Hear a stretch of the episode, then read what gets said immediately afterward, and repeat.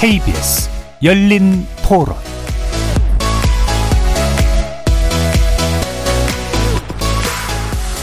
안녕하십니까. 케이비에스 열린토론 정준희입니다.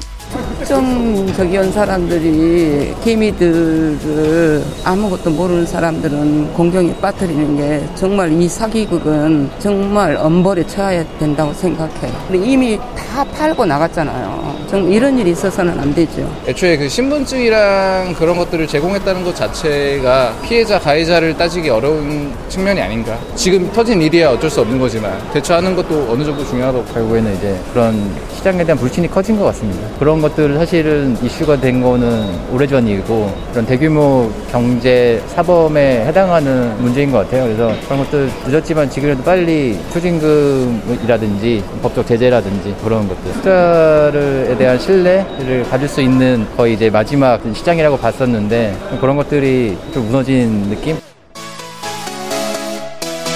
거리에서 만나본 시민들의 목소리 어떻게 들으셨습니까?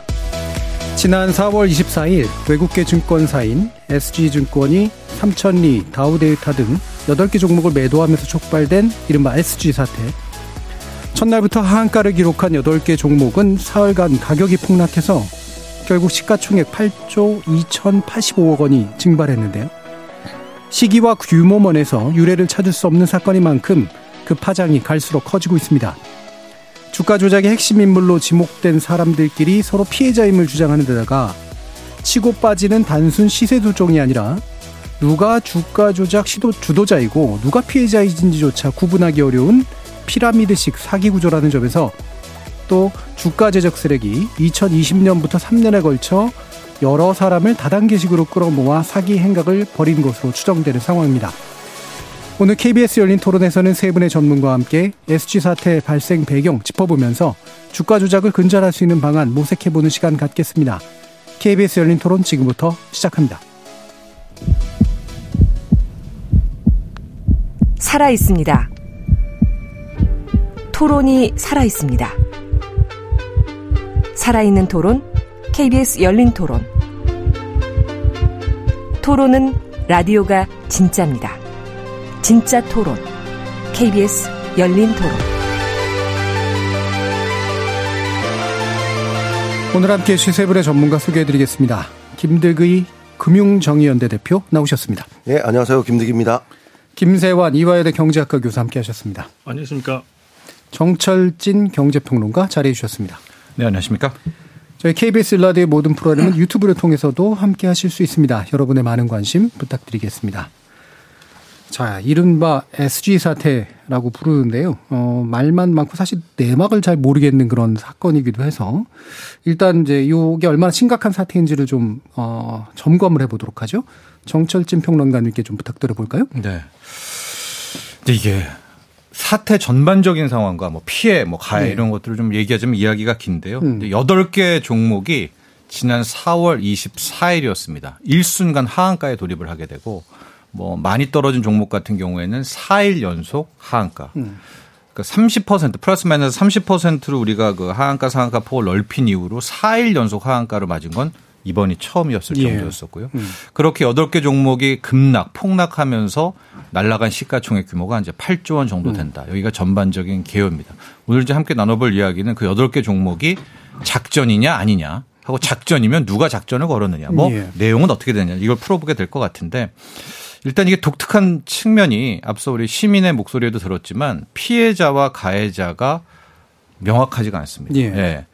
하고 누가 피해를 받는지도 지금 명확하지가 않거든요. 음. 근데 큰 틀에서 지금 피해 규모를 보통 언론에 얘기하는 것은 아마 여기서 다단계 수법으로 피해자를 끌어들인 것 같아요. 거기에 속했던 분이 한 천 명 정도가 됩니다. 예. 그러니까 왜냐하면 여덟 개 종목에는 이 팀, 팀이란 표현도 그렇지만 그 천 명 외에 일반 투자자도 들어갔다 당했을 테니까 음. 요거는 뭐 누구도 산정할 그렇죠. 수가 없죠. 근데 하여간 아름아름 이 사람이 저 사람 끌어오고 저 사람이 끌어온 분들이 한 천 명 정도 되고 이들의 알, 그러니까 알이라는 표현도 그렇지만 이들의 원금이 예. 한 육천억에서 칠천억 정도가 된다. 음. 그러나 이분들이 거의 다 레버리지를 썼거든요. 그러니까 씨에프디라는 레버리지를 음. 썼고 신용미수도 최대치로 땡겨서 아마 지금 추산되는 피해 규모는 반대 매매가 제대로 못 나갔을 시까지 포함하면 한 일조에서 일조 이천억 정도. 예. 그러니까 이 한 어, 물어서 너 투자할래 투자할래 해서 쭉 피라미드처럼 여기에 딸려온 분이 한 천 명. 음. 여기엔 일반 개인 투자자는 포함되지 않습니다. 네. 하고 이 천 명이 투자한 돈이 한 육천억에서 칠천억대. 그리고 실제 이 돈 다 날리고 피해까지 따지면 한 일조 이천억이 온데간데 없이 사라졌다는 그런 예. 상황이라고 보면 될 것 같습니다. 뭐 이제 뭐 그 하한가를 여러 종목이 동시에 기록했고 그것도 길게 기록했고 어 지금 피해 규모 같은 경우도 이제 역대 좀 아, 탑급에 속하는 그런 거다라고 하고 일단 받아는 드리는데 사실은 구체적으로 잘 모르겠는 분들도 여전히 좀 있을 것 같아요. 그러니까 이게 왜 특이한 사건으로 이제 봐야 되는가? 각 어, 지금 나와주신 분들께서 전문가께서 좀 짚어주는 내용이 좀 다를 수도 있을 것 같은데 먼저 김득의 대표님 어떤 부분을 좀 짚고 싶으시나요? 이게 이제 사월 이십사일날 네. 에스지 증권에서 매도 폭탄이 나오면서 네. 사 연속 하한가를 간 종목들도 있고 한데요.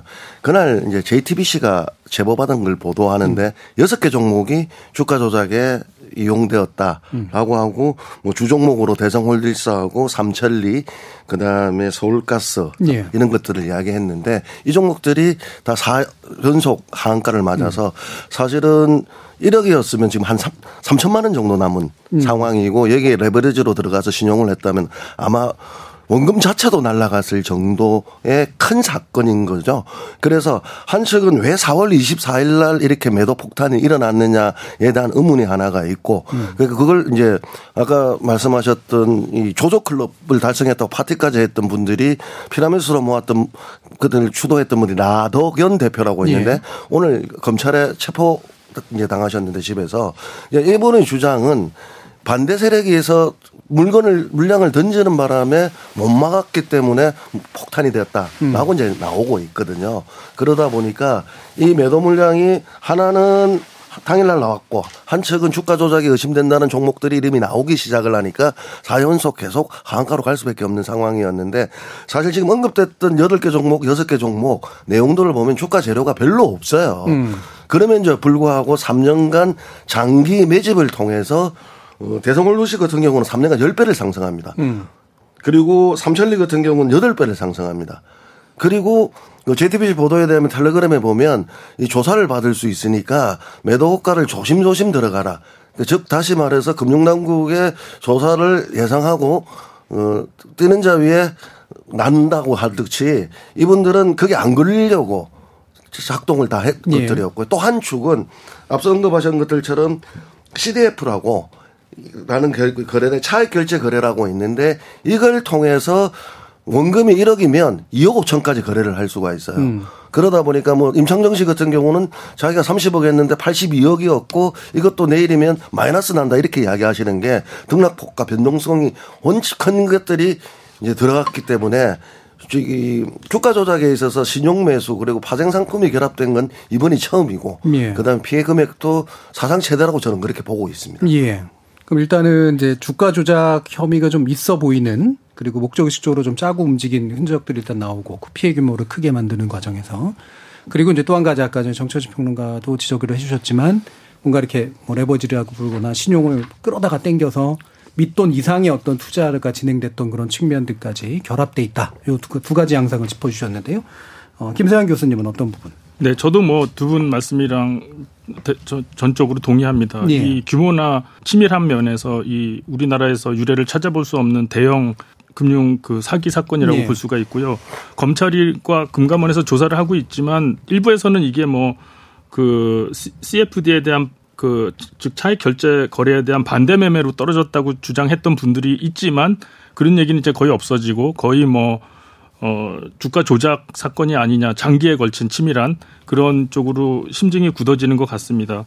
따라서 우리가 이번 사태를 그 거울로 삼아서 앞으로는 절대로 이런 일이 벌어지지 않도록 어, 이렇게 준비하는 그런 거울로서 꼭 삼아야 되는 중요한 기회라고 생각을 하고 있습니다. 예. 그러니까 뭐 여러 가지 이제 문제점을 드러낸 이제 그런 사건인 건 분명해 보이는데요. 아, 좀 유례가 없다라고 지금 계속 얘기가 되고 있지만 유례가 정말 없는 건가? 정철진 평론가님 어떤 게 좀 비슷한 사례일까요? 저는 뭐 거의 흡사하다 이렇게 예, 보고 있는데요. 예. 예, 저는 작전이 걸렸다 이렇게 확신을 하고 있습니다. 이번 음. 여덟 개 종목. 근데 음. 보통 작전하고 작전주의 수법이 패턴이 있거든요. 가장 수준 낮은 게 허위 공시라고 하죠. 음. 뭐 어떤 연예인이랑 뭐 전속 계약을 맺었다. 음. 그럼 한 상한가 가면 한 사오십 퍼센트의 주가 뛰면 뭐 당장 팔고 나오는데 그게 거짓이었다. 뭐 이런 것도 있고요.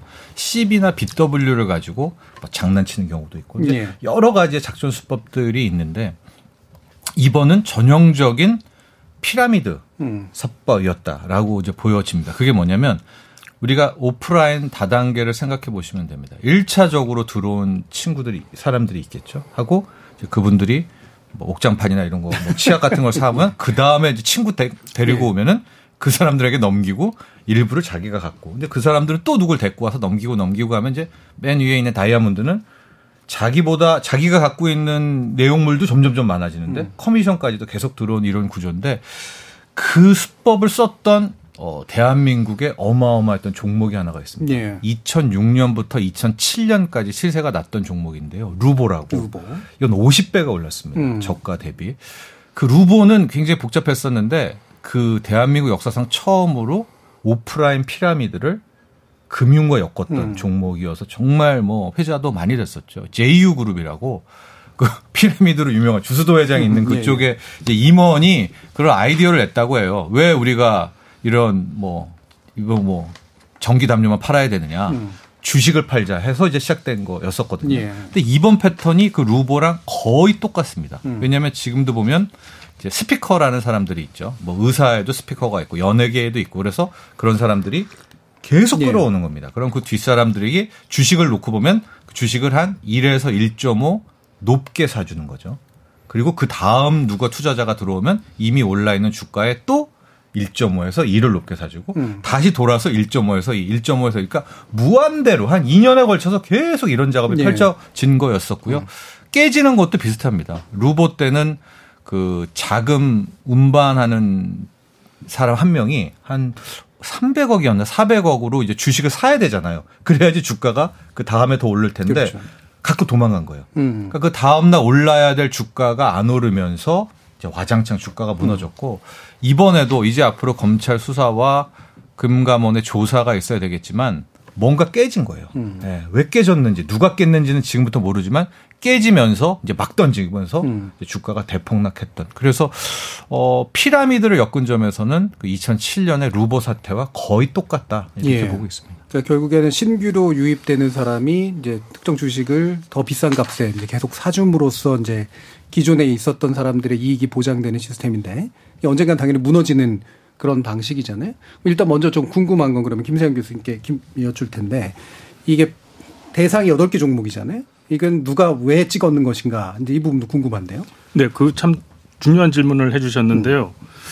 주가 작전 세력이 대상 종목을 고를 때 상당히 공부를 네. 미리 많이 합니다. 음. 세 가지가 크게 많이 보는데 첫 번째는 시가총액에 비해서 이제 주식 거래량이 많지가 않아서 예. 조금만 사고 팔아도 가격이 많이 음, 움직이는 그런 예, 변동성이 큰 주식을 고르고요. 두 번째로 증권사나 이런 자산 관리, 그 투자 자문사 이런 데서 어떤 그런 기업에 대해서 분석을 많이 하지 않아서 사실 일반 투자자들한테 거의 알려져 있지 않은 회사들, 음. 이런 회사들을 고릅니다. 음. 우리가 상장 모든 주식 상장돼 있는 회사들에 대해서 다 보고서가 나오는 건 아니거든요. 음. 세 번째가 이게 또 민감한 이슈인데 회사 오너가 설립자가 이제 그 경영권 승계 문제가 있어서 예, 나이도 예. 많고 그래서 이런 분들은 이 경영권을 승계 자식한테 승계하기 위해서 주가를 상당히 낮게 유지하려고 합니다. 음, 음, 음. 그런 경우에 이제 주가를 띄우기가 상당히 유리한 상황이 되겠습니다. 음. 이 세 가지 주식 그러니까 그 작전의 대상 종목 조건을 만족하는 주식들이 마침 이 여덟 개 주식들이기도 합니다. 이 지난 삼 년 동안 이 주가가 많이 올랐다고 다들 말씀해 주셨는데 이 삼천리랑 서울가스는 이미 작년에 이천이십이 년에 애널리스트들이 증권사 애널리스트들이 이 주가가 너무 과평가돼 있다는 보고서를 끊임없이 내기도 예. 했습니다. 음. 하지만 나머지 여섯 기업에 대해서는 거의 뭐 깜깜이 소식으로 아무런 내부 정보에 대한 회사가 어떻게 운영되고 있는가에 대한 정보가 없었던 것도 사실입니다. 따라서 이 이런 앞뒤 관계를 보면은 특히 여덟 개 그 대상 기업을 선정한 그런 꼼꼼함과 치밀함을 보면은 누군가 상당히 긴 시간 동안 준비해온 주가 조작 작전이 아닌가 이런 의심을 음. 할 수밖에 없는 상황입니다. 예. 그러니까 여덟 개 종목의 특징이 이제 나와 있는 그 주식의 수가 좀 상대적으로 적어서 가격이 큰 폭으로 왔다 갔다 할 수 있고 공시자료나 이런 정보가 좀 부실하거나 적고 경영권자가 이제 대주주가 이제 자신의 주식을 계속 보유하려고 하기 때문에 또는 경영하기 상속하기 위해서 낮은 가격으로 주가를 유지하려고 노력하기 때문에 약점이 이제 노출돼 있는 이제 그런 종목들이었다. 근데 두 개 정도는 이제 뭔가 이렇게 그래도 경고음이 나왔는데 나머지는 왜 경고음이 안 나왔을까? 이것도 이제 궁금한데요. 어떤 부분일까요? 예, 관심이 없었던 거죠. 음. 나머지 부분들은 이제 음. 숨겨준 주니 잡주라고 표현을 하듯이. 예. 이게 간 일반적인 애널리스트의 관심을 갖지 않는 종목들이었는데 교수님 말씀해 주셨지만 이 대주주가 다우데이타나 대성홀드시나 서울가스는 육십 퍼센트에서 칠십 퍼센트 음. 대주주가 주식을 가지고 있었으니까 나머지 주식은 거래가 돼봤자 얼마 되지 않을 거 아니겠습니까? 음. 그러니까 작전하기도 좋고 새로운 또 유형들을 저는 봤는데 이번에 피해자라고 주장하시는 한 천 명 되시는 분들이 핸드폰을 다 맡겼다고 하지 않습니까? 예, 예. 그리고 그 휴대폰을 가지고 통정 매매를 한 것으로 음. 추정되거든요. 음. 새롭게 들어오는 사람을 신규, 신규를 우리끼리 사줘서 금액을 올려야 되니까 그러니까 라덕연 대표는 통정 매매가 아니라고 하지만 제가 보기에는 이거는 뭐 정확하게 통정 매매이기 때문에 주가 조작으로 보일 수밖에 없고요.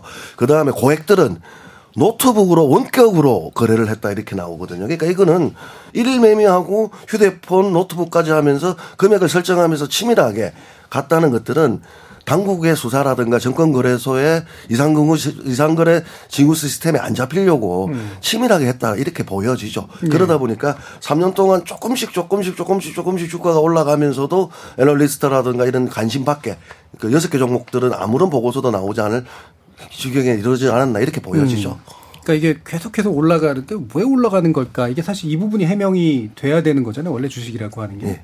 안 된 게 일단 뭐 잡주거나 관심 바깥에 있거나 또는 감독기관이 제대로 작동하지 못했거나 또는 그걸 잘 숨겼거나 뭐 이런 것들이 아마 복합적으로 얽혔을 것 같은데 어떤 책임을 누구에게 어떻게 묻는 게 좋을까 뭐 뒤에 가서 좀 더 얘기를 하겠습니다만은 어떠세요? 근데 루보 때도요. 예. 이천육 년, 이천칠 년 때도 주가가 그렇게 사십 배 이상 올랐는데 음. 단 한 번도 이상 급등 종목으로 지정이 안 됐었거든요. 어, 예. 그건 뭐냐면 이상 급등으로 지정되려면 막 상한가가 막 삼 일 이상 간다든가 음. 막 오 퍼센트, 십 퍼센트씩 올라야 되는데 그때 차트를 봐도 한 일 점 오에서 이씩 계속 올라요.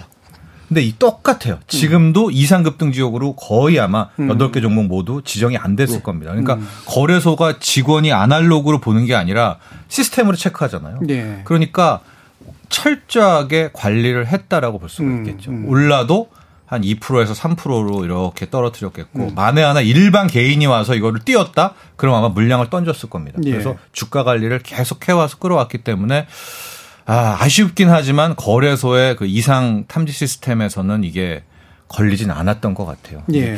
근데 그 다음이 첩보인데요. 첩보는 작년 하반기에는 돌았던 것 같아요. 음. 예, 시월, 십일월에는 이미 이제 뭐 삼천리 부분에 대해서는 꽤 많은 이야기들이 나왔었기 때문에 금융위원회였죠. 이제 금융위원회에서 첩보력 요쪽에만 좀 있었으면 음. 어 왜냐면 거기도 매일 일보를 띄우잖아요, 직원들이. 음. 그럼 이거는 정보보가 들어왔으면 어 요거 한번 들여다봐야 되겠는데 하고 음.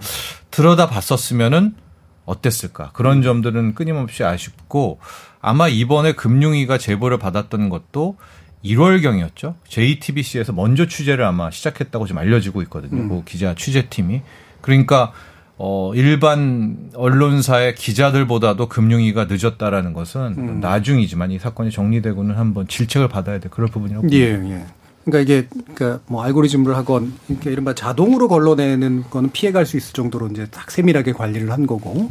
대신 어느 정도 첩보를 통해서 들여다보는 작업들이 필요했는데 그 부분에서 이제 어느 정도의 책임을 좀 물을 수는 있을 것 같다라는 말씀이신데 김세완 교수님도 비슷하신 생각이신가요? 네, 맞습니다. 저도 예. 뭐 정철진 평론가님 말씀에 동의를 합니다. 그, 그 시장에서 주식이 이상 움직임을 보이면은 사실 그 빅데이터 베이스로 우리가 많은 너무나 많은 주식이 거래가 되니까 예. 종목이 거래가 되니까 이상 가격 변동이 있는 거를 따로 이렇게 출연해서 보기는 합니다. 그 금융정보분석원에서도 보고 거래소 한국 거래소도 보고 있는데 이 이상 거래 움직임을 찾아내는 책임을 지고 있는 정부 정부 기관은 금융정보분석원인데 이게 금융위원회 소속입니다.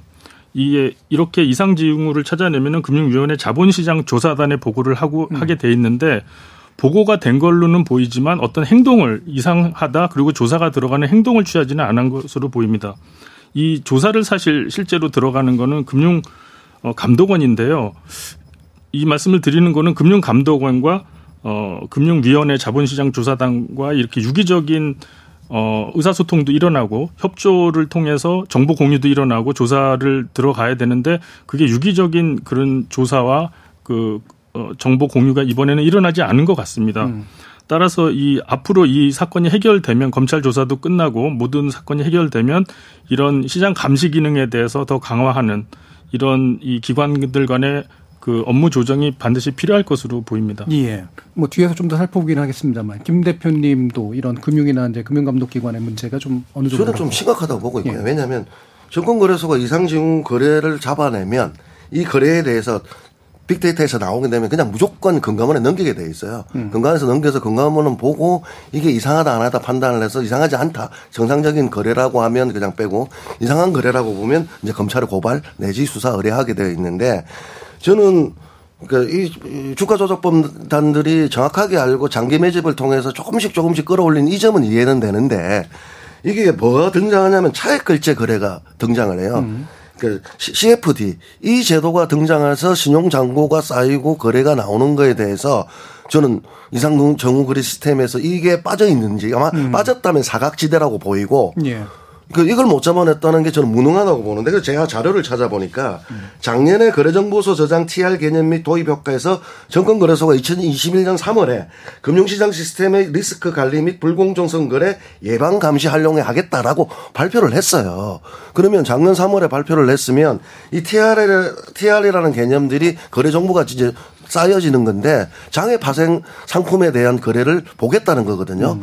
그렇다면 이렇게 발표를 하고 매직 과정에서는 선수들이 그 룰을 알고 정확하게 피해갔을 것 같은데 이런 좀 허점이 있었을 때에 대한 보고가 뭐 섭리한 점은 좀 안타깝고요. 음. 두 번째 이게 뭐 이월인데 엠비씨 보도에 따르면 사월 초에 신고했다고 그러거든요. 금융위원회에다가. 음. 예. 그런데 사월 이십오일 지나서 합동수사단 만들고 그러니까 금융이랑 금감원이랑 검찰이랑 그러면 이십 며칠간 그냥 손 놓고 있은 거 아니냐라는 이야기가 나올 수가 있고요. 주가가 폭락하니까 이제 뒷북 대응 아니냐라는 네. 게 이야기가 나올 수 있고 저는 뭐에 주목했냐면 금감원장 이복현 원장이 이십오일인가요?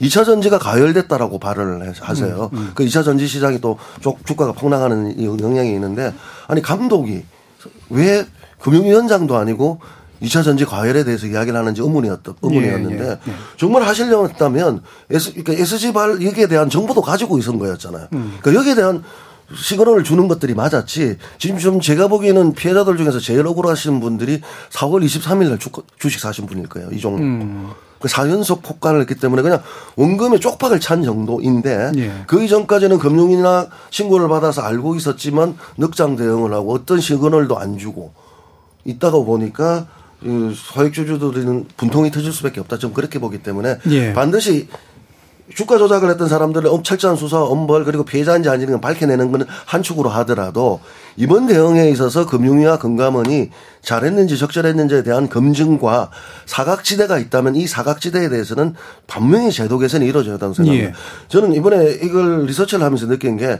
정말 뛰는 자 위에 나는 자가 있다. 이 주가 조작범들은 음. 삼 년을 걸쳐서 그 성격도 조정하면서 조금씩 조금씩 조금씩 매집을 하지 않습니까? 그리고 금융위원회나 저도 이거 물어보면요. 국회의원이 물어봐도 안 가르쳐줘요. 이상정후 거래 시스템에 들어가는 매뉴얼은 이건 악용될 수 있기 때문에 안 가르쳐주는데 음. 우리한테도 안 가르쳐주고 이 보안이 유지되는 게 어떻게 주가 조작범들은 알고 그 매뉴얼에 맞춰서 삼 년간 안 걸릴 수 있느냐. 음. 못 잡아냈으면 저는 무능이라 이렇게 보고 있는 겁니다. 예, 알겠습니다. 뭐 이 부분에서 뭐 약간 다른 견해가 있거나 또 구체적인 어떤 의견도 들으면 좋겠는데요. 뒤에서 제도 개선 문제 얘기하면서 좀 더 얘기를 해보도록 하고요. 어, 이 사건에서 일단 짚어야 되는 건 아무래도 이게 유명해진 건 대중적으로 유명해진 건 유명한 사람들 때문이잖아요. 그러니까 임창정 씨라든가 박혜경 씨 같은 경우도 그렇고요. 일단 피해자라고 했지만 또 의심도 받고 있는 이제 그런 상태고 그래서 어 이게 이제 이를테면 이제 그 조작 공시, 위조 공시 이런 것들에도 활용된 면도 있고 분명히 피라미드에서 사람들 모집할 때 쓰인 면도 있을 텐데 정말 모르고 한 걸까? 이게 이제 아마 사람들이 가장 궁금해하는 면이기도 한 것 같습니다. 먼저 정평론가님 어떠십니까?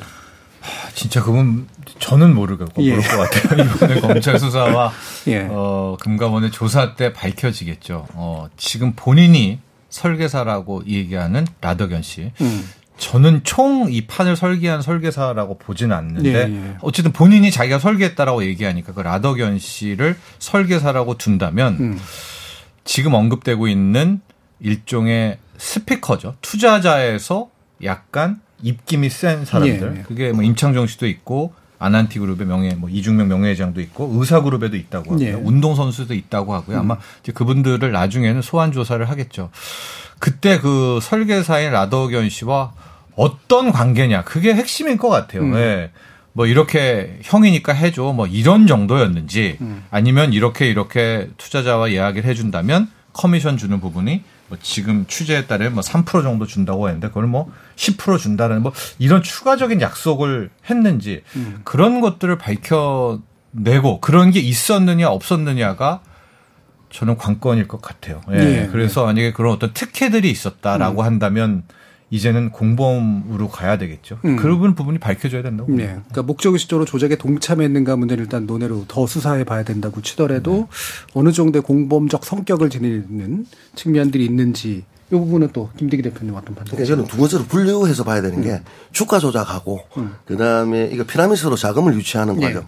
그럼 임창정 씨 같은 경우에는 지금 드러나는 걸 내용을 본다면 이 피라미드 과정에서 자금 유치 과정에서는 어느 정도 스피커 역할만 한 게 아니라 얼굴 마담 역할로서 자금을 모집해온 건 사실이거든요. 그렇기 때문에 이 과정에서 공범이다 주범이다 논쟁은 저는 의미가 없을 것 같고 그러니까 주가 조작에 있어서는 자기가 몰랐다 다 네. 던졌다 이거는 검찰 수사가 필요한 건데 근데 이제 주가 조작에 있어서 계좌는 사용되었을 거로 추정돼요. 통정 매매가 이루어졌을 거로 보이기 때문에 그러면 이제 도이치모터스도 그랬고 모든 주가 조작에서 계좌가 사정되신 분들은 자기는 유임했고 몰랐지 음. 단순 거래만 했다라고 이야기하는 것들이 있는데 그거는 왜냐하면 주범과 종범에 있어서 종범으로도 엮인다 하더라도 사실은 증언과 증거가 있지 않으면 공범에 대해서는 처벌이 쉽지 않습니다. 그래서 이천십사 년도에 자본시장법이 개정될 정도로 그 이전의 법들은 이게 공범이었을 때 증언과 증거가 없는 이상에서는 저 사람이 공범이 아니라 보호하는 순간에는 기소조차도 지금 힘들고 예. 도지 못해서 그래서 영부인께서도 기소를 지금 못하고 있는 상황인데 음. 그렇기 때문에 이거는 검찰 수사가 철저한 수사가 필요하다라는 것들이고요. 두 축들 그러니까 자본을 모금하는 데 있어서 앞장섰던 분들은 피해자가 정말 일어나면 사기죄로 고소가 가능할 건데 음. 거기서 또 다퉈볼 문제인데 저는 이렇게 자금 모집에 유치했던 분들이 휴대폰 그다음에 핸, 노트북까지 큰 돈들은 원격적으로 제외하시면 거래를 일임을 하셨지 않습니까? 그러니까 단순히 휴대폰만 맞겠냐? 저는 공인인증서까지 대여한 거로 보여져요. 왜냐하면 주식의 거래를 이루어지려면 그 사이트에 들어가려면 공인인증을 하고 들어가야 되거든요. 예. 그리고 차액결제 거래 씨에프디가 이게 전문결, 전문인만 가능한 건데 이게 제도를 허용하는 데 있어 가지고 본인 동의 없이 했겠냐. 그러니까 비대면으로 이루어졌을 것 같아요. 비대면으로 이루어지는데 그게 이제 공인인증서를 위임받았던 전부 다 받았던 해서 했기 때문에 이 거래에 대해서 지금 피해자들 주장은 소송하겠다는 거거든요. 네. 정권사가 자기한테 대면 없이 알려줬다라고 이야기하지만 저는 정권사가 비대면을 통해서 공인인증서까지 넘겼기 때문에 이 제도가 허가가 나지 않았나 네. 이렇게 보고 있습니다. 예. 그렇기 때문에 검찰 수사가 반드시 필요하다. 국민들은 누가 피해자인지에 관심이 있는 게 아니라 이 사람들이 어떻게 철저하게 수사가 이런지에 대한 관심이 있기 때문에 뭐 이번에 검찰은 합동수사한 거라서 예. 철저하게 수사하겠다고 하니까 좀 기다려봐야 될 것 같습니다. 예. 그러니까 자금 수집 과정에서 있었던 문제는 어느 정도 명확한 것 같고 다만 이제 주가 조작에서 어느 정도 의도적으로 아, 깊숙이 개입되는가 이 부분이 이제 수사를 통해 밝혀질 문제다. 김세완 교수님. 네, 그 아까 말씀하신 대로 이제 거의 그 알려진 그 유명한 분들은 한 천 명 정도 음. 큰 피해를 본 분들이 알려져 있는데 그 분들의 가장 큰 직업군의 삼백 명이 이제 의사분들입니다. 예. 그리고 나머지 연예인분들이나 운동선수분 다른 자산가분들도 이 주식 투자의 초보자가 아니시거든요. 음. 상당히 개인적으로나 뭐 누구한테 맡겨서 주식 투자를 하시던 나름 전문가분들인데 이 라덕현이라는 어, 투자자문사 대표한테 이렇게 이렇게 그 통정 매매를 하게 하고 일 인 매매를 하게 했다는 거는 이거는 약간 의심을 안 할 수가 없는. 예. 그러니까 그 우리가 알다시피 통정 매매가 이제 다 짜고 치는 이제 주식 거래지 않습니까? 그 가격을 얼마 올려서 내가 팔 테니까 네가 사줘 이렇게 다 짜고 치는 건데 이거는 말 그 행동 자체가 이제 주가 조작이거든요. 음. 근데 이 지금 천 명의 그런 자산가분들이 상당히 큰 돈을 라덕현 대표한테 맡겼던 분들이 이거를 몰랐겠느냐. 저는 이거 그 정도까지는 알았다고 생각을 안다고 생각을 합니다. 그리고 음.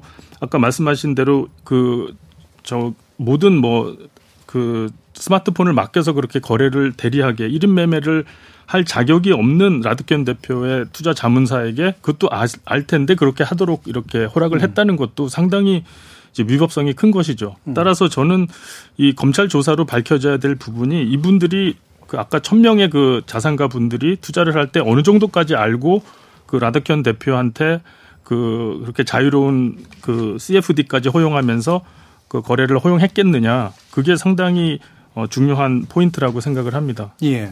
그럼 지금은 일단 정점을 라덕연 어 씨로 일단 나오고요. 어 그다음에 이분은 또 그런데 더 중요한 건 김익래 다우키움 그룹 회장이다라고 지금 얘기를 하고 있는 이제 공을 넘기고 있는 그런 상태인데 누가 어떤 게 더 문제가 된다고 보십니까? 정철진 평론가. 그 지금 저도 말씀드리기 예. 조심스러운데요.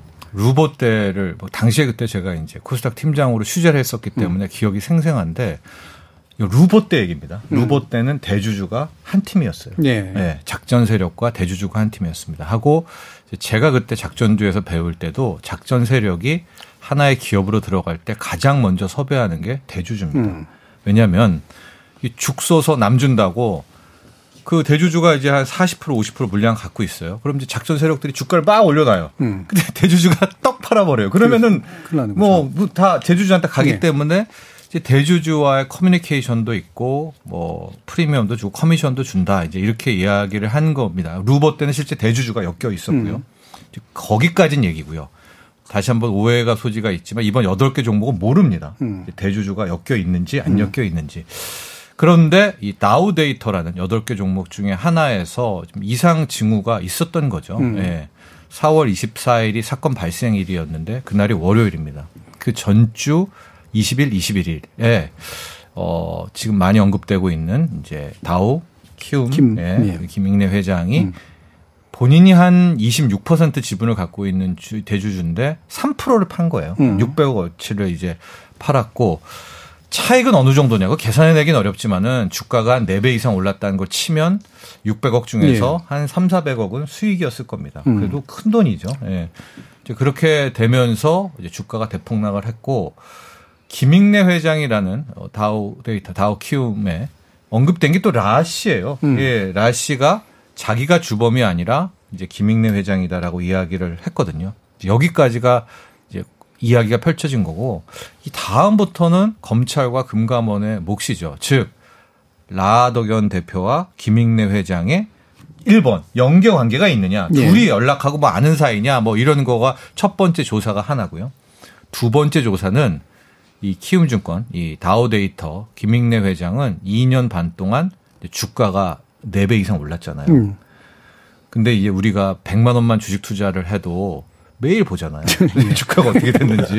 예. 근데 지금 이 사람은 이 회장은 대주 이십육 퍼센트를 갖고 있는데 예. 자기 주식이 막 오르는 거예요. 음. 근데 회사에 대해서는 본인이 제일 잘 알죠. 음.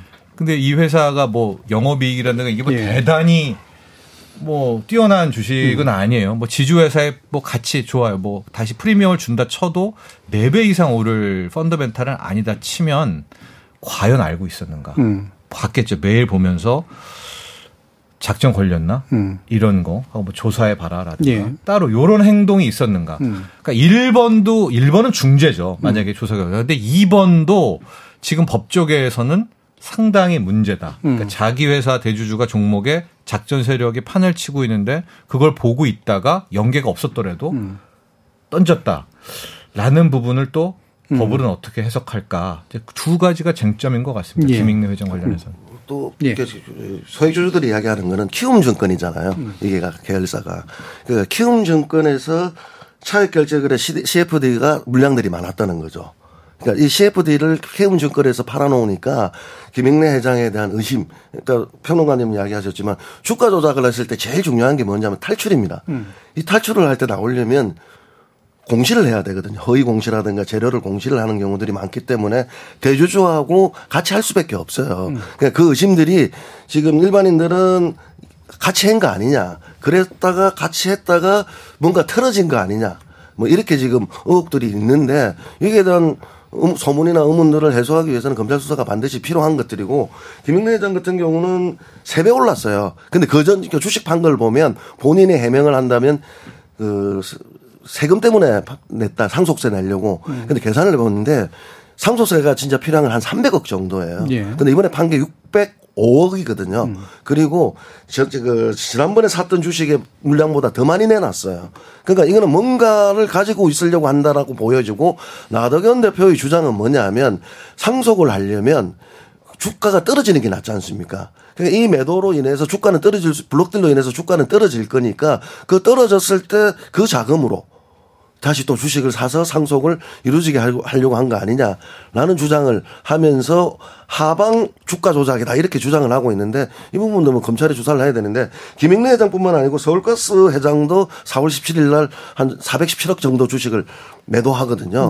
그러니까 이게 대주주들이, 경영진들이 알고, 그러니까 사월 초에 좁혀서 본다면 사월 초에 제보자가 금융위원회에다가 신고를 했고, 그럼 취재가 이루어질 거지 않습니까? 특히 키움 정권 같은 경우는 정권회사다 보니까 금융 쪽에다가 네트워크가 있을 거고, 그러면 이 조사가 이루어지는 거에 대해서도 저도 사월 이십사일 정도는 기자들한테 연락을 받아서 어떻게 생각하시냐라고 물었는데, 그 보도가 되기 전에. 예.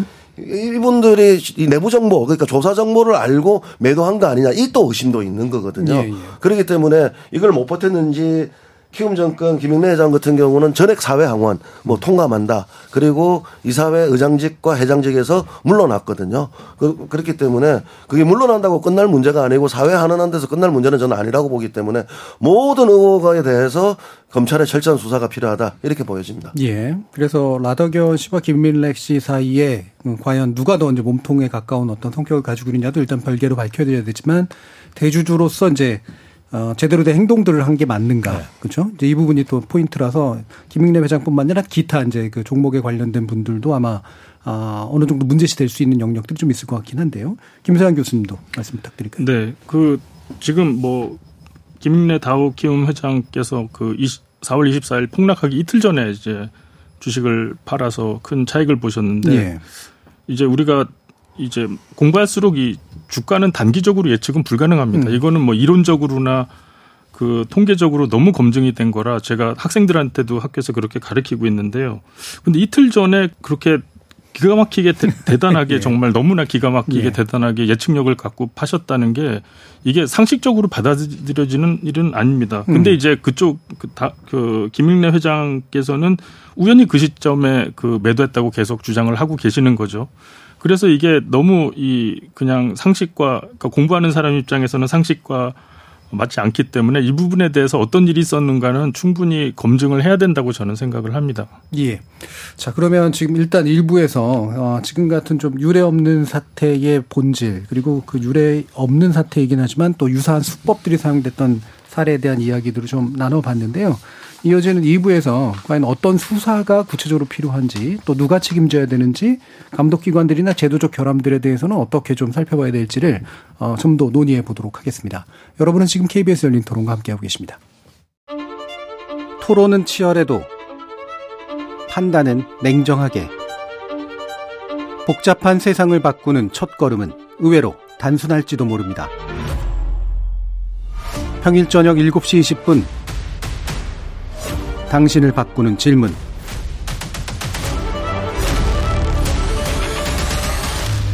케이비에스 열린토론. 케이비에스 열린토론 이 부. 김세완 이화여대 경제학과 교수, 정철진 경제평론가, 김득의 금융정의연대 대표, 이렇게 세 분과 함께 에스지 사태에 사용됐던 차액결제 거래의 문제점 등 다양한 주가 조작 수법에서의 제도적 허점에 관련된 이야기 좀 더 나눠보도록 하겠습니다. 자, 수사 문제라든가 이제 그 구체적으로 실체를 아는 것들은 약간 옆으로 좀 뺐다가요. 먼저 아까부터 계속 나온 게 이제 씨에프디라고 부르는 거였잖아요. 차액 결제 거래다.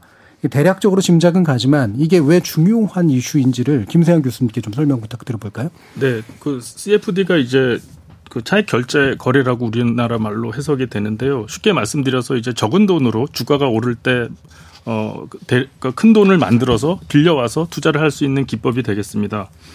예를 들어서 사억으로 십억짜리 주식을 어, 살 수 있는 경우가 되겠는데요. 그러면 음. 이제 나머지 육억은 이제 증권사가 빌려오는 거죠. 예. 돈을 마련해 주는 음. 것인데 그렇게 십억으로 나, 내가 들어간 돈은 사억밖에 안 되지만 십억으로 이제 투자가 된 그 주식이 십일억이 됐는데 십일억이 됐다고 하면은 나, 내가 투자한 사억 입장에서는 이십오 퍼센트가 상승을 한 겁니다. 그렇죠. 상당히 그 레버리지 돈을 음. 빌려오는 그 금융 거래를 이용해서 상당히 큰 투자이지만 반대로 예상과 달리 이 주가가 떨어지는 경우에는 이제 그 증권사에서 빌려온 돈과 그 수수료를 다 물어내야 되는 예. 그런 상황이 되겠습니다.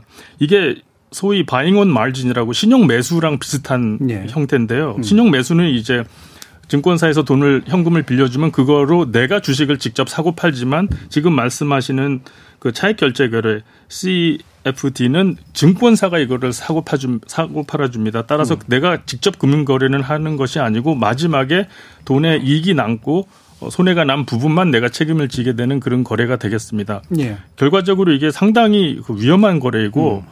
그 돈을 빌려와서 하는 거래이기 때문에 내가 예측한 방향과 주식시장이 반대로 움직이면 큰 손해를 보고 시장에 상당히 위험한 상황이 벌어질 수도 있는 거래가 되겠습니다. 예, 그럼 돈을 빌려주는 입장에서는 어, 얘가 살려고 하는데 보니까 이게 오를 것 같아. 이러는 판단으로 빌려주는 건가요? 아니면 어떤 다른 이유가 있는 건가요? 그러니까 빌려주는, 그러니까 증권사가 빌려주는 것은 이게 이제 그 수수료를 받으니까 예, 예. 이자도 받고 음. 증권사는 보통 자기가 갖고 있는 현금이 많지가 않으니까 음. 커머셜 페이퍼 시장에서 그 어음 시장에서 돈을 급전을 구해다가 음. 이제 그 지금 씨에프디를 거래를 하려는 사람한테 돈을 빌려주게 되는데요. 증권사는 보통 이게 위험하다 안 하다 음. 자기들도 이제 주식이 어떻게 될지 예측을 할 수가 없으니까 투자자의 음. 책임 하에 그렇게 돈을 빌려주게 되고 네. 수수료를 받는 음. 그러니까 그 거래를 중간에서 브로커 입장에서 음. 거래를 일으켜주고 수수료를 받는 그런 어, 형태가 되겠습니다. 네, 그러니까 돈을 벌든 안 벌든 네 책임이니 맞습니다. 넌 어차피 갚아야 되는 거니까. 맞습니다. 지금 그래서 이번에 유명 연예인들도 음. 씨에프디로 돈을 많이 그, 그 빚을 지게 된 이유가 이, 이 주가가 떨어지게 되니까 음. 이 증권사에서 그, 사, 그 사람들한테 구상권을 청구하는 상황이 되겠습니다. 예. 예. 그러니까 일반적으로 이제 은행에서 대출을 해줄 때도 이게 대출자, 그러니까 빌려가는 사람이 신용이 얼마 정도인지 물건이 얼마 정도 되는 것인지 이런 것들을 이제 보는 게 일반적으로 돈을 빌려주는 구조인데 이거는 굉장한 위험을 안고 이제 거래가 이루어지도록 하는 그런 거잖아요. 맞습니다. 예. 그럼 이게 이제 제도적으로 상당히 좀, 음, 특이한 의미가 있기 때문에 이런 제도들을 이제 허용한 걸 텐데 네. 어떤 그 의미가 이게 있나요? 이제 우리나라가 음. 이제 사실 이 자본시장이 그러니까 이 약간 그 국가 경제 전체로 말씀을 드리면 우리나라 이 자본시장이 상당히 경제 규모에 비해서, 비해서 큰 편이 아닙니다. 예. 우리나라 가계재산의 팔십 퍼센트가 이제 부동산에 음. 보통 쏠려 있고요. 그러니까 내가 백 원을 갖고 있다면 팔십 원의 내 재산은 부동산 내 집이고 이십 원이 금융자산인데 이게 전 세계에서 특히 선진국 중에서는 가장 부동산에 쏠려 있는 나라가 우리나라입니다. 음. 근데 이제 시간이 가면서 이게 굉장히 우리가 부동산 사태만 일어나면 이제 난리가 나듯이 점점 정부와 이제 이런 입장에서는 장기적으로 자산 시장을 활성화해서 음. 투자자 건전한 투자자들을 더 늘리고 또 투자 규모도 늘리고 음. 그래서 이 자본시장을 늘리려고 굉장히 노력하는 음. 와중에 이천십구 년에 나온 게 이 씨에프디 차익 결제 거래 제도가 되겠습니다. 예. 사실 이 차익 결제 거래를 하려면 전문 투자가 인정을 받아야 되는데요. 음. 별로 어렵지가 않습니다. 음. 뭐 연봉이 일억이 넘고 부부 합산 일억 오천이 넘 일억 오천이 넘고 그리고 금융자산이 오천만 원 이상이고 상, 그 상당히 느슨한 형태의 그, 그 조건을 가지고 있기 때문에 이 최근에 들어서 그 차익 결제 거래가 늘어나는 그런 상황이긴 하였습니다. 예. 그러니까 우리나라 경제 규모에 비해서 자본시장 규모가 작으니 자본시장 규모를 좀 더 키우고 거래도 활성화하기 위해서 이제 어느 정도 제도적으로 좀 용인해준 그런데 사실은 진입장벽이 굉장히 낮은 어, 그리고 감독도 잘 이루어지지 않을 것 같은 맞습니다. 그런 방식인데요. 정철진 평론가님 아까도 이제 강조해 주시긴 했지만 네. 이게 구체적으로 어떻게 관리 감독했어야 되는 것인가? 일단 이번 사건에서 보면은 음. 그 허용을 한 사람들의 과정이 적확했는가를 한번 음. 봐야 되겠죠. 예. 왜냐하면 이제 지금 이제 인터뷰한 분들을 보면 자기는 전문 투자자도 아닌데 자기 계좌가 씨에프디로 활용을 해져 있더라. 음. 그래서 무려 한 이점오 배 이상의 거래가 체결되어 있고. 그게 좀 약간 스탁론이랑도 좀 다른 것이 예. 이게 그 스탁론은 이제 돈을 빌려주는 형식이지만 음. 차익 결제 계좌는 주식을 빌려주는 형식이에요. 어, 이제 예, 예. 그 증권사에서 북을 운용하면서 음. 그런 형태이기 때문에 이게 진짜 반대 매매가 체결이 안 되면은 하염없이 불어납니다. 음. 손실이 음. 이렇게 커지게 되고 있어서 그런 부분을 일단 이번에는 이제 파악을 해봐야 되겠고, 이제 요 판이 끝나고 나면 지금 우리나라의 씨에프디를 어떻게 운영해야 될 건가에 대해서는 한번 음. 한 자리에 모여서 다 이야기를 해봐야 될 것 같습니다. 지금 허용하고 있는 이 전문 자격증이 너무 좀 너무 많이 풀어주는 것이 아닌가에 대한 부분들도 하나 봐야 되겠고, 이제 그 외에 좀 뭐 전문적이긴 하지만 이게 자꾸 외국인으로 공시가 나가요. 음, 예. 음. 그러면서 그 종목에 씨에프디로 사면 외국인이 들어온 것처럼 또 착시를 음. 일으키게 하는. 저는 이 점이 굉장히 문제라고 보는 게, 우리나라는 좀 특이하게 수급 주체를 밝혀줍니다. 음. 그러니까 외국인이 그렇죠. 뭐 얼마 샀다, 기관이 음. 얼마 샀다, 음. 개인이 얼마 샀다. 예. 그게 좋기도 하지만 그게 또 나쁘기도 하거든요. 음. 그러니까 좋은 점은 어 외국인이 샀네, 외국인 지금 들어오네 이런 거 알게 되고요. 음. 근데 그게 악용되는 거는 이미 이제 선물 옵션 같은 파생 시장에서는 이게 혼동된 계좌를 쓰기도 합니다. 왜냐하면 우리의 뇌리에는 외국인이 샀다 그러면 무조건 올라가게끔 이게 최면이 걸려 있단 예. 말이죠. 그러니까 그걸 악용하는 세력들도 있어서 뭐 씨에프디 수정 부분에 있어서는 그 외국인으로 나오는 그런 공시 부분들이라든가 종목별 한도가 지금 거의 표시 안 되고 있다라든가 뭐 이런 부분들 이제 미세한 부분들을 조정을 해야 되지만 어, 씨에프디 관련해서는 세계적으로 어마어마한 사건이 하나가 있었습니다. 대한민국 출신이죠. 한국 출신 세계의 야수의 심장을 가졌다는 음. 빌 황 씨라는 예, 예. 뭐 아시아 최초의 타이거 펀드 매니저이기도 했고, 이제 아케고스 사태라고 음, 음. 이분이 씨에프디를 통해 가지고 진짜 어마어마한 자금을 굴렸다가 음. 이 저는 되치기를 당했다고 보는데 음. 어, 뭐 뭐 다 다르죠. 세 해석을. 그러다가 이제 파산을 하죠. 예. 왜냐하면 증권사들이 이제 신용 공여를 막으면서 음. 그 이후로 야 씨에프디라는 게 이렇게 위험하네 해서 음. 세계적으로도 지금 씨에프디를 줄이는 쪽으로 가고 있는 방향이란 예. 말입니다. 예. 그러니까 우리도 한번 이 자리에 요 판이 끝나고 나면 이 씨에프디를 어떻게 운용해야 될지 한번 심각한 또 반성이 예. 있어야 된다고 예. 봅니다. 뭐 김득의 대표님 쪽에서. 개인, 이렇게, 뭐, 설명해 주시면 좋을 것 같은데, 한국주식투자자연합회, 이게 이제 개인투자자 대표단체잖아요. 야, 이런 씨에프디 같은 것들이 이제 중단돼야 된다. 이렇게 네. 지금 네. 주장을 하고 있는 건데. 지금 중, 이제, 예. 중단이 저는 맞다고 보고 있고요. 음. 평론가님 이야기 하셨던데, 그러니까 오해하게끔, 이게 외인이 사게끔 오해하게끔 만든다? 음. 이거 오해가 법률 용어로 가면 오인이거든요. 음. 그럼 기망한 거잖아요, 투자자들을. 예. 근데 저는, 이 제도를 어떻게 설계를 할 때 처음부터 이렇게 설계를 했는지 나는 이 당국자들이 책임져야 되는 부분이라고 생각하는데, 이게 이제 폐지하자 중단하자 이 문제를 떠나서 음. 지금 정부가 개선 방안으로 내놓은 게 기관이나 외인이 산 것들로 오해하는 부분들 착시 효과를 막겠다고 제도 개선 방안으로 내놨거든요. 그럼 처음부터 가능했다는 이야기지 않습니까? 그 처음부터도 가능했는데도 불구하고 이렇게 만들었고, 그다음 이게 만기가 없습니다. 만기가 없다 보니까 오히려 다른 데는 공매도다 이런 것들은 만기가, 만기가 있어서 불공정하다고 했지만, 이 상품에 대해서는 전문 투자자만 들어가면 오히려 불공정하게 한쪽에 커다란 무게를 지고 만기 없이 레버리지를 일으켜가지고, 처음에는 이것도 십 배였어요. 전거금은 십 퍼센트였고. 그러다가 전문 투자자를 오억에서, 금융자산 보유 오억에서 오천으로 낮추면서, 문턱을 다 낮추면서, 전거금을 사십 퍼센트에다가, 그 다음에 레버리지도 이 점 오 배로 이제 올린 거였는데, 낮췄는데, 맨 처음에 초창기에 이 게임을, 이걸 활용해서 저는 어마어마하게 사람들 돈 벌었을 거라고 봐요. 그러다 보니까 구십칠 퍼센트가 전문 투자자 개인으로 집중합니다. 홍콩은 기관들이 많이 하거든요. 네. 그렇기 때문에 저는 지금 당장 거래는 중지해야 되고요. 이 제도는. 그래서 보완들을 해서 어느 정도 검증을 하고 나서 그 보완에 대해서 불공정성이 해소되었다라고 했을 때 다시 재개를 하든, 음. 하든 이렇게 가봐야 된다고 저는 생각을 하고 있고요. 이 과정에서 저는 사모펀드 사태 때 사모펀드 완화를 금감원이 했듯이 이 제도를 설계함에 있어가지고 이렇게 용인하게 만든 금융당국자에 대한 감사원의 감사도 좀 필요하다. 저는 그렇게 봅니다. 예. 그러니까 일단은 중단을 예. 하더라도 그러니까 예. 나중에 뭔가 이렇게 예. 복구를 하거나 이런다고 하더라도, 그리고 그 과정에서 이제 이걸 설계했거나 운용하는 과정에 어떤 문제가 있었는지도 밝혀줘야 된다라는 그런 의견이신데요.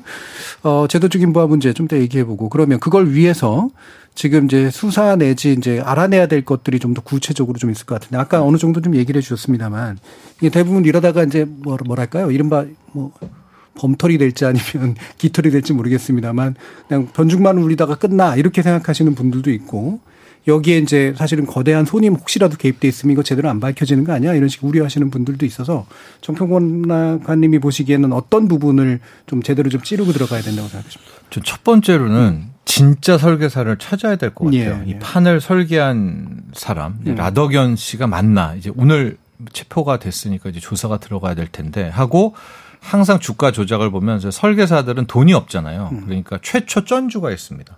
그 사람을 잡아내야 될 것 같거든요. 그건 이제 보통 이게 길면 이 년 반, 짧은 게 일 년 반 정도의 작업이었으니까 상당 부분 그 매집하고 그 최초에 들어갔던 음. 하고 그 최초 전주는 이미 빠져나왔을 것 같거든요. 음. 예. 어, 그렇기 때문에 그거를 밝혀내는 게 핵심일 텐데 음. 그게 진짜 어려워요. 네, 그게 진짜 어렵습니다. 그러니까 예, 예. 그게 굉장히 어려운 것 같고 음. 그 부분이 일 번. 하고 두 번째는 지금 김익래 회장도 있고 또 서울도시가스에 또 김용민 회장도 있듯이 대주주와 세력과의 연관이 있냐 없냐. 왜냐하면 이거는 국민들이 궁금한 부분들이죠. 그렇죠. 근데 뭐 이거는 제 개인적인 생각이지만 와 그런 대주주가 세력들과 연관됐다고는 좀 생각하기가 저도 싫습니다. 왜냐하면 그건 진짜 대한민국의 그렇죠. 근간이 흔들리는 거니까. 그러면 그 다음 문제. 그 대주주들이 이거 다 지켜보고 있었나. 음. 지켜보고 있다가 던졌나. 그런 부분에 있어서도 저는 처벌을 받아야 된다고 보거든요. 음. 왜? 대주주니까. 예. 오히려 대주주가 신고를 했었어야죠. 이거 이상하다. 내, 자, 내 기업에 작정 걸린 것 같다. 뭐 그런 부분들을 한번 그러니까 대주주에 관한 문제들은 국민들의 이게 진짜 주, 종, 집중되고 있으니까 명명백백하게 좀 밝혀줬으면. 그래서 제가 지금 권하고 싶은 게 육백억을 블록딜로 팔았거든요. 김익래 음. 회장이. 그러면 육백억을 이제 받은 사람이 예, 있었을 건 아니겠습니까? 예. 아마 주관사가 외국계 증권사 모건 스탠리인가 제이피 모건일 텐데 음. 그 주관사가 이제 찾아요. 이렇게 음. 태평양 누가 살래 해가지고 산 사람이 있습니다. 음. 근데 그 산 사람은 뭔제입니까? 육백억 사자마자 바로 일주일 만에 한 사백억이 날아갔거든요. 예. 아, 그 사람이 누군지를 알면 음. 이게 꽤 쉽게 풀릴 것 같아요. 예. 왜냐하면 지금 세간의 의혹도 어, 그 사람이 좀 이상하다고 얘기를 하거든요. 일부러 받아줬을 수 있다. 왜냐하면 음. 그 다우데이타를 주가를 이렇게 쳐다보고 있는 육백억 가진 사람이 음. 그 주가에 들어간다? 이것도 음. 좀 우리가 일반적으로 주식하는 사람들에 대해서는 이해가 안 되는 부분이지 않습니까? 음. 그래서 아, 그거 못 밝힌다 하지 말고 프라이버시에 떳떳하다면 아, 육백억을 받아간 사람이 뭐 이 사람이다라고 밝혀지고 전혀 모르고 어떤 뭐 투자자다 이렇게 하면서 하나씩 하나씩 그러니까 의혹을 받고 있는 분들은 예, 예. 풀어 나가야 되겠고 검찰과 금감원은 이런 의혹을 좀 풀었으면 그 수사가 마무리되고 나서 이제 어, 우리 아까 음. 김득의 대표가 얘기했지만 이제 투자자 쪽에서 이제 이 스피커에서 또 골라내야죠. 음. 예, 스피커에서 과연 누가 그, 그 피라미드를 우리가 할 때도 이제 제가 막 친구 따라 끌려간 거예요. 저는 제 저를 피라미드 조직에 끌고 간 그 친구를 진짜 미워하잖아요. 음. 그 친구가 막 진짜 범죄자 같고, 근데 그 친구도 또 그 친구를 끌고 온 또 그 친구가 피해자 같고, 그러니까 이제 주가 조작 수사가 끝나게 나면은 이제 이 지금 투자자 쪽에서 누가 소위 말하는 음. 세력과 연계된 음. 스피커였나 그렇게 두 가지로 나눠서 수사에 예. 들어가면 될 것 같습니다. 그러니까 일단 설계자를 찾아서 초기 전주를 확인하는 것. 음. 그리고 실제로 대주주와 세력 간의 연관성이 있는지 보는 것. 최근에 블록딜을 누가 받았는지를 좀 살펴보는 네. 것. 그리고 이른바 투자 과정에서 이제 북을 친 사람들. 그 다음이 이제 북친 사람들인데 그렇죠. 예. 북친 사람들한테 지금 너무 예. 포커스가, 포커스가 가 있으니까 네 이게 좀 안타깝더라고요. 예. 예. 어떠세요? 김득의 대표님은 요 방금 네 가지를 얘기해 주셨는데. 아, 네, 맞습니다. 그러니까 주범, 음. 공범. 그다음에 피해자냐 공범이냐 음. 요 삼, 그러니까 삼 단계 가는 거기 때문에 그저 그렇게 수사를 하다 보면 가는데 저는 좀 한 가지 우려스러운 게 음. 이게 원래 이제 윤석열 대통령 공약 상황이었어요. 주가 조작에 대해서는 엄벌하겠다. 예. 음. 그리고 남부 그 한동훈 장관이 남부지검에다가 금융 정권 범죄 합수단을 부활을 시켰고 그래서 주가 조작에 대해서는 하겠다고 했는데 저는 사월 달까지 한 이십 며칠간 그냥 손 놓고 있지 않느냐에 대한 의심이 좀 있어요. 그리고 음. 이제 사, 사거래를 폭락하고 나니까 금융위원회나 금감원까지 합수단까지 끌어가지고 요란하게 지금 수사를 하고 있거든요. 음. 그 요란한 수사가 진짜 소문난 잔치 먹을 것 없는 걸로 끝나버리면 안 된다는 말씀을 좀 드릴게요. 예. 그러니까 이게 진짜 수사는 어렵습니다. 왜냐하면 특히 공범 같은 경우에는 증거라든가 물증이 없으면 나는 위임했다고 이렇게 나가면 빠져나갈 구멍이 너무나 많거든요. 음. 사실 기소까지 가기는 쉽, 쉽지 않은 단계에 있는데 그런 거하고 상관없이 일단은 이번에는 모든 의혹들을 해소하는 차원에서 전방위적 수사까지는 다 이루어져야 된다고 생각을 해요. 그러니까 이제 그걸 이제 기소를 할지 안 할지는 마지막 예, 예. 증거를 가지고 살필 건데 그런데 음. 제가 조금 기우스러운 게 초반에 검찰에 대한 수사에 대한 신뢰가 없다 보니까 요란하게 대통령 공약이고 그다음에 법무부 장관의 관심 상황이니까 요란하게 수사는 지금 시작을 했는데 네.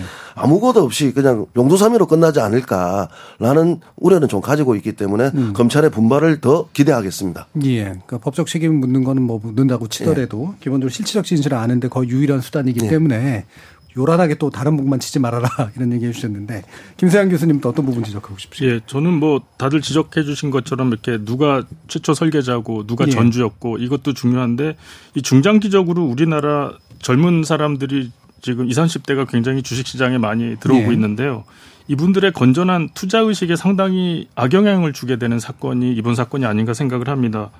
이번에 그 언론에 많이 이름이 내려 오르내린 그런 연예인이 부자들은 다 이렇게 돈 버는 거 아니에요? 뭐 이렇게 그렇죠. 얘기를 네. 해서 저는 상당히 충격을 받았는데요. 음. 개인적으로 이 통정 거래를 하고 일 인 매매를 해서 이런 짜고 치고 이 주가 조작을 해서 돈 버는 게 부자가 되는 일반적인 길이다라고 이 젊은 투자자들이 제발 생각을 해주지 않으셨으면 음. 이렇게 바람을 그런 바람을 갖고 있는데요. 말씀하신 대로 이 대주주나 자산가나 연예인들이 엮여 있는 이런 사건이 투명하게 드러나서 뭐가 잘못됐고 이렇게 돈 버는 거는 아니다라는 그런 교훈을 꼭 주셨으면 하는 바람을 가지고 있습니다. 예. 그러면 이제 제도적으로 또는 처벌에 관련된 문제를 좀 더 나눠봐야 될 것 같은데 김득의 대표님 보시기에 가장 이제 피해 입는 쪽에 또 입장에 서, 서 계시니까 이게 이제 그냥 네가 멍청해서 그래 또는 제도가 좀 허술해서 그래 아니면 그쪽이 워낙 똑똑해서 그래 뭐 이제 여러 가지 이유들을 찾을 수는 있잖아요. 근데 확실하게 이 제도적인 문제점 그리고 처벌상의 좀 문제점이 있다면 어느 정도라고 생각하시는 좀 아, 저는 이제 처벌이 음. 저는 엄벌을 해야 된다고 보거든요. 네. 교수님 이야기하셨지만 이거 자본시장을 교란한 음. 행위예요. 그러니까 이 행위가 사실은 엄벌이 되지 않고 계속 반복적으로 그 주가 조작범들은 좀 더 치밀하게 좀 더 뛰는 자 위에 나는 자가 되어가면서 저 치밀하게 준비해오면서 더 발전과 진화가 되고 있는데 우리나라 법은 이익을 보지 못했기 때문에 이익이 크지 않기 때문에 지금 대부분 집행유예를 주고 있고 처벌이 손방망이거든요. 그러니까 이러다 보니까 미국은 경제사범에 대해서는 경제적 살인으로 보고 백 년, 이백 년 이렇게 하고 가석방 조건 없는 이십 년 이렇게 때리고 네. 있는데 우리나라는 너무 손방망이다 이 말씀을 좀 드리면서 그래서 개정안 중에 하나가 삼 년 이상으로 하자 최저형을 음. 저는 이거 찬성하거든요. 그러니까 삼 년 이상의 형량이라 하면 집행유예는 없다는 거죠. 예, 예. 그러니까 삼 년형 이상으로 했을 때 아니 우리가 도둑질을 했는데 그 도둑질에서 지갑을 털었는데 훔치다 보니까 지갑이 천 원짜리밖에 있다고 해가지고 그게 범죄가 아니지 않습니까? 범죄는 동일하잖아요. 그러니까 내가 얼마를 벌었느냐가 아니라 주가 조작은 얼마나 피해를 끼쳤느냐의 관점에서 저는 접근해야 된다고 보거든요. 음. 그러다 보면 내가 구천만 원을 벌었다 하더라도 피해액은 뭐 예를 들어서 천억이다. 음. 그럼 거기에 맞춰서 또 양형도 규정을 해야 된다고 저는 생각을 하기 때문에 엄벌주의로 가야 된다. 저는 그렇게 해서 이걸 이번 사건이 모든 국민들이 지금 알게 되었어요. 왜냐하면 연예인도 나오고 의사도 나오고 법조인도 나오고 회장님도 나오시고 이러다 보니까 이번 사건을 어떻게 처리하냐 법 개정이 되느냐 저는 그게 중요한 관심사라 보거든요. 예. 외람된 말씀이지만 사모펀드 사태 때 그렇게 토, 통과 안 되던 금융소비자보호법이 통과되었습니다. 음. 그러니까 이번에 보면 징벌적 손해배상제라든가 엄벌 이렇게 법 개정이 이번에 나온 게 아니고요. 예전부터 이게 개정안이 노, 나와 있는 상태인데 시시지부지 하다가 음. 지금 와서 다시 관심을 받고 있거든요. 그러니까 이참에 지금 법에 개정되고 준비되는 법들이 강화된 법들이 좀 통과되었으면 예. 좋겠다. 이 말씀을 꼭 드리고 음. 싶습니다. 그러니까 반드시 엄벌은 필요하다. 네. 그래서 현재 최저형을 높이는 거는 반드시 해야 된다. 또 그 외에도 지금 보니까 정치권이 또 죽어라고 또 여러 가지 얘기들을 하고 있는데 주가 조작 가담 시 십 년간 주식 거래 제한, 증권 범죄 징벌적 손배제 도입, 그리고 기업 소유주 또는 내지 대지주가 주식을 먹튀하지 않도록 하는 법안 등등이 추진됩니다. 이게 추진될 수 있을지 또 실효성도 있을지도 궁금해서요. 뭐 남은 또 다른 두 분의 말씀 한번 들어보죠. 저는 가장 좀 눈에 떴던 게 네. 내부자 주식 거래 사전 공시 뭐 이런 음. 안이 있었을 겁니다. 음. 이게 표에도 있죠. 어, 예. 네, 이용 의원안이 있었는데 예, 예. 이제 뭐 대주주를 비롯해서 주요 주주 임원이 음. 회사 임원이에요. 주식을 팔 때는 삼십 일 전에 공시를 하는 거예요. 음. 그러니까 그분들도 나 급전이 필요해서 주식 팔았어 이런 피, 이런 말씀을 하시지만 한 달 정도는 괜찮잖아요. 음. 왜냐면 급전이어도 우리가 한 달은 뭐 한다 치면 그러니까 이런 주요 주주가 팔 때는 삼십 일 전에 공시를 하는. 예. 전 이런 안은 자본시장법에 좀 넣었다면 음. 그랬으면 만에 하나 이 조항이 있었다면 김익래 회장도 이미 한 달 전에 공시를 분명히 했었겠죠. 음. 네. 그러면서 좀 이 안 같은 경우에는 저는 뭐 자본시장법에 포함돼도 된다라는 음. 이제 그런 말씀드리고 또 두 번째 말씀드리고 싶은 거는 이게 전세 사기 피해도 그렇고요. 이 뭐 전에 옵티머스 라임도 그렇고요. 또 이번도 아마 그렇게 될 것 같은데 이제 범인들을 다 잡잖아요. 근데 돈은 없어요. 음, 그렇죠. 이미 아마 제 느낌으로는 최초 전주 설계자들이 한 오천억 이상은 빼갔을 것 같은데 그거 못 잡습니다. 전세 사기 수천 채잖아요. 네. 수백억이잖아요. 그거 지금 어디 있는지 몰라요. 왜냐하면 지금 그분들 자체가 다 바지 사장입니다. 그렇죠. 그 돈을 못 찾지 않습니까? 또 전에도 그랬었고. 그럼 그 돈들은 어디 가 있느냐? 제 느낌에 뭐 지인, 딸, 뭐 이 정도의 명의 이전이거든요. 음. 그러니까 아예 이참에 금융 사기 같은 경우에는 전에 전두환 대통령 특별법 이런 것처럼 명의 이전을 하더라도 그 돈은 다 재산, 재산 환수할 수 있게 예. 이렇게 어떤 좀 강력한 의지가 있어야 되지 않을까. 그래야 음. 사기범들이 더 어떤 생각하겠습니까? 예. 한 십 년 갔다 오지. 근데 음. 돈은 지금 다 못 찾는 게 마치 음. 모든 수사기관도 아마 당연시 여길걸요. 이번에 범인 잡더라도 그 돈 어디로 갔는지는 관심도 없을 겁니다. 잡지도 예. 못하니까 예. 좀 그런 정도의 좀 적극적인 행보를 가졌으면 음. 항상 뭐 제가 수십 년 기자 때부터 느끼는 건데 이런 금융사기 일어나고 나면 사람만 남지 돈은 신경도 안 쓰더라고요. 예. 누가 다 몇 조씩 챙겼을 거 아니에요? 예. 그게 너무나 안타깝습니다. 그러니까 민사 선배로 하더라도 시간만 오래 걸리고 결국 돈이 없어서 못 주는 경우가 그렇습니다. 예. 본인들은 다 배째라로 나가니까. 예. 예. 음. 김세완 교수. 예, 두 분 말씀 참 전적으로 동의합니다. 그 근데 이제 우리가 주식 시장이 사실 인간의 본능적인 이 탐욕이 정말 정글처럼 네. 드러나는 곳인데요. 우리가 농담으로 뭐 수업 시간에 그런 얘기 많이 하는데 천억을 주겠다 그러면 뭐 아무리 훌륭한 인격자 뭐 공자님이나 예수님이나 부처님들이 마음이 흔들리는 상황 아니겠습니까? 네. 근데 그런 인간의 그 본능적인 탐욕이 이 충돌하는 곳이기 때문에 이 미국 얘기를 안 할 수가 없는 게 미국은 완전히 징벌적 제도, 음. 징벌적 그 규제를 하게 되겠습니다. 그, 그래서 나름 미국이 그 전 세계에서 가장 그래도 투명하고 많은 문제가 있기는 하지만 예. 발전을 하고 있는데 그 이천팔 년 그 메이도프라는 그 투자자가 그 폰지 금융으로 이, 지금 상황이랑 폰지 같은 그 디자인에서는 아주 유사한 상황인데 이십일 조 원 손해를 입혔습니다. 투자자들한테. 음. 근데 이제 백오십 년형을 법원에서 선고를 하거든요. 예. 그래서 감옥에서 죽습니다. 그래서 미국에서 이제 미국 그 에스이씨, 시큐리티 익스체인지 커미션, 그러니까 우리나라 같은 금융감독원에서 말하는 것은 한 가지입니다. 돈을 네가 만약에 사기로 인해서 증권시장에서 벌면은 네, 네 살아있는 동안에는 못 쓰게 해주마. 이게 음. 아주 명확합니다. 완전히. 감옥에 음. 영원히 넣어서 네가 번 돈은 가족도 못 쓰고 너도 못 써. 이렇게 아주 강력한 신호를 보내고 있거든요. 음. 그래서 지금 우리나라 아까 말씀하셨지만 이번에 여덟 개 종목의 하락폭이 뭐 팔 조 원이라고 하는데 이 폰지 게임, 아, 미국의 그 메이도프 사건과 그대로 하면은 이 사건을 일으킨 사람은 거의 오십 년 동안 감옥에 가야 되는 제가 법은 잘 모르지만 단순 계산으로는 그런 상황인 것이죠. 따라서 저는 이번에 많은 그 제도 개선이 나오지만 징벌적 손해배상을 통해서 그, 그 투자 그렇게 처음에 이 일을 주가 조작을 시작했고 돈을 어, 비도덕적으로 번 사람들한테는 전, 그 강력한 신호를 보내서 앞으로 우리나라 금융 발전에 하나의 시금석으로 삼아야 되는 게 아닌가 예. 이렇게 생각을 합니다. 예. 그러니까 오래 잡아가두든 강력하게 손해배상을 하도록 하든 또는 뭐 일단 동결 조치를 시키거나 뭐 이렇게 하든 환수 조치를 하거나 네. 하든 뭔가 강한 시그널이 나오지 않으면 절대로 근절이 안 될 문제다라고 얘기를 한 가지 보시면요. 예. 검찰이 그렇게 기소해서 무기징역을 하더라도 우리나라 음. 대법원에 있는 양형유연에 따르면 예. 형량이 깎아져요. 그렇죠. 옵티머스 같은 경우가 삼십 년밖에 안 받았거든요. 음. 이십 년 라임도 이렇게 되기 때문에 저는 이번 참에 그 마약에 대해서 지금 양형유연에 여러 가지 양형을 올리겠다고 하지 않습니까? 예. 법원에서도 사법부도 좀 같이 동참을 해서 양형을 그렇죠. 좀 개정을 해서 사실상 무기징역 까지 저는 나와야 된다고 보죠. 예. 우리나라가 또 유독 경제사범에 대해서 좀 관대한 네. 양형이 나오는 그런 경향이 분명히 좀 있는 것 같긴 한데, 자, 이 부분도 어, 그러니까 다 결합돼가지고 해결된 그런 문제인 것 같은데요. 자, 그럼 이제 마무리 발언 차원에서 이번 피해자들은 그럼 어떻게 해야 되는가? 그냥 또 이번에도 쫄딱 망하고 마는 것인가? 제도는 또 어떻게 바꿔야 되는 것인가? 그리고 투자자들에게 건전한 투자의 어떤 기풍을 만들어주려면 또 어떤 부분이 필요한가? 여러 가지 말씀들이 좀 있으실 텐데 마지막으로 한 일 분 정도씩 한번 들어보도록 할까요? 먼저 김세완 교수님. 예, 예.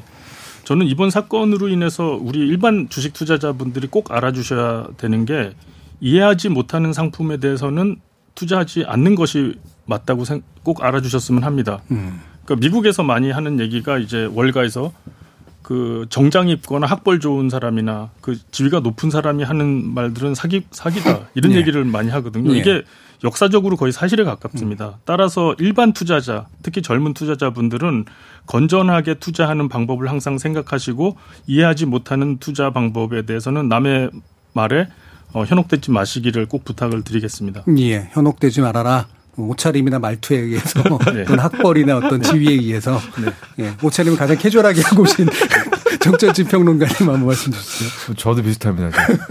투신자판이라는 말이 있거든요. 예. 투자는 신중하게 자신이 판단해서 음. 투신 자판입니다. 예. 음.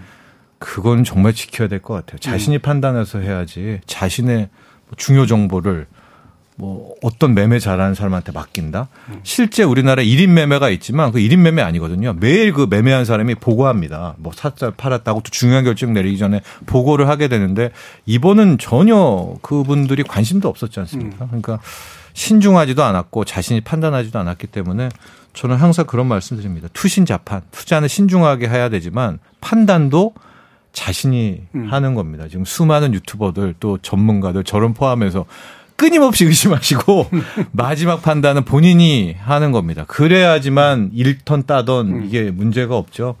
투신자판의 원칙 정말 중요하다고 예. 봅니다. 투자는 신중하게 자신이 판단해서 위임했을 수도 있는데. 그렇죠. 근데 신중한 게 아니죠. 상호 모순이죠. 예, 예, 예, 알겠습니다. 예. 네, 마지막으로 김득의 대표님. 그 공짜 점심 없다고 하거든요. 예. 그러니까 내가 위임을 한다든가 아니면 이분처럼 휴대폰을 빌려준다고 했을 때 아무리 내가 피해자를 주장하더라도 담자들은 피해자로 보지 않거든요. 공범이지 않을까 의심을 두고 검찰 수사를 받을 수 있기 때문에 그 라덕연이 하느님이고 뭐 신급 대우를 받았던데 사기꾼들입니다. 이렇기 때문에 큰 돈 물어주고 그게 장기적으로 실제 돈을 벌어주는 모양새가 간다 하더라도 결국은 쪽박 찰 수 있고 내 재산이 반토막이 아니라 다 날아갈 수 있고 검찰 수사도 받을 수 있다는 이 가정을 제가 말씀을 드리는 게 음. 자기 책임의 원칙. 자본시장에 있어서 가장 중요한 게 투자자 자기 책임의 원칙이거든요. 그러니까 아무리 제가 피해자라 하더라도 저도 자기 책임의 원칙에 대해서 물어보거든요. 예. 그래서 금융회사가 아닌 곳에 가셨던 투자 피해자들에 대해서는 될 수 있으면 그게 저희들도 상담을 안 하고 있습니다. 그렇기 음. 때문에 이 특히 유사수신행위, 음. 그 허가받지 않은 자문운용사 음. 일단은 의심을 하시고 텔러방 단톡에서 오는 정보 마지막이라고 생각하십시오. 음. 마무리차에서 이번 사월 이십삼일 날 주식 산 것처럼 음. 그게 역사의 교훈으로 남으셨으면 투자하는 데 신중해지실 거다. 이렇게 말씀드리고 싶습니다. 예, 어, 오늘 되게 중요한 말씀들 많이 주셨는데요. 어, 오늘 토론은 이것으로 모두 정리할까 합니다. 오늘 토론 함께해 주신 세 분 정철진 경제평론가, 김득의 금융정의연대 대표, 김세완 이화여대 경제학과 교수 세 분 모두 수고하셨습니다. 감사합니다.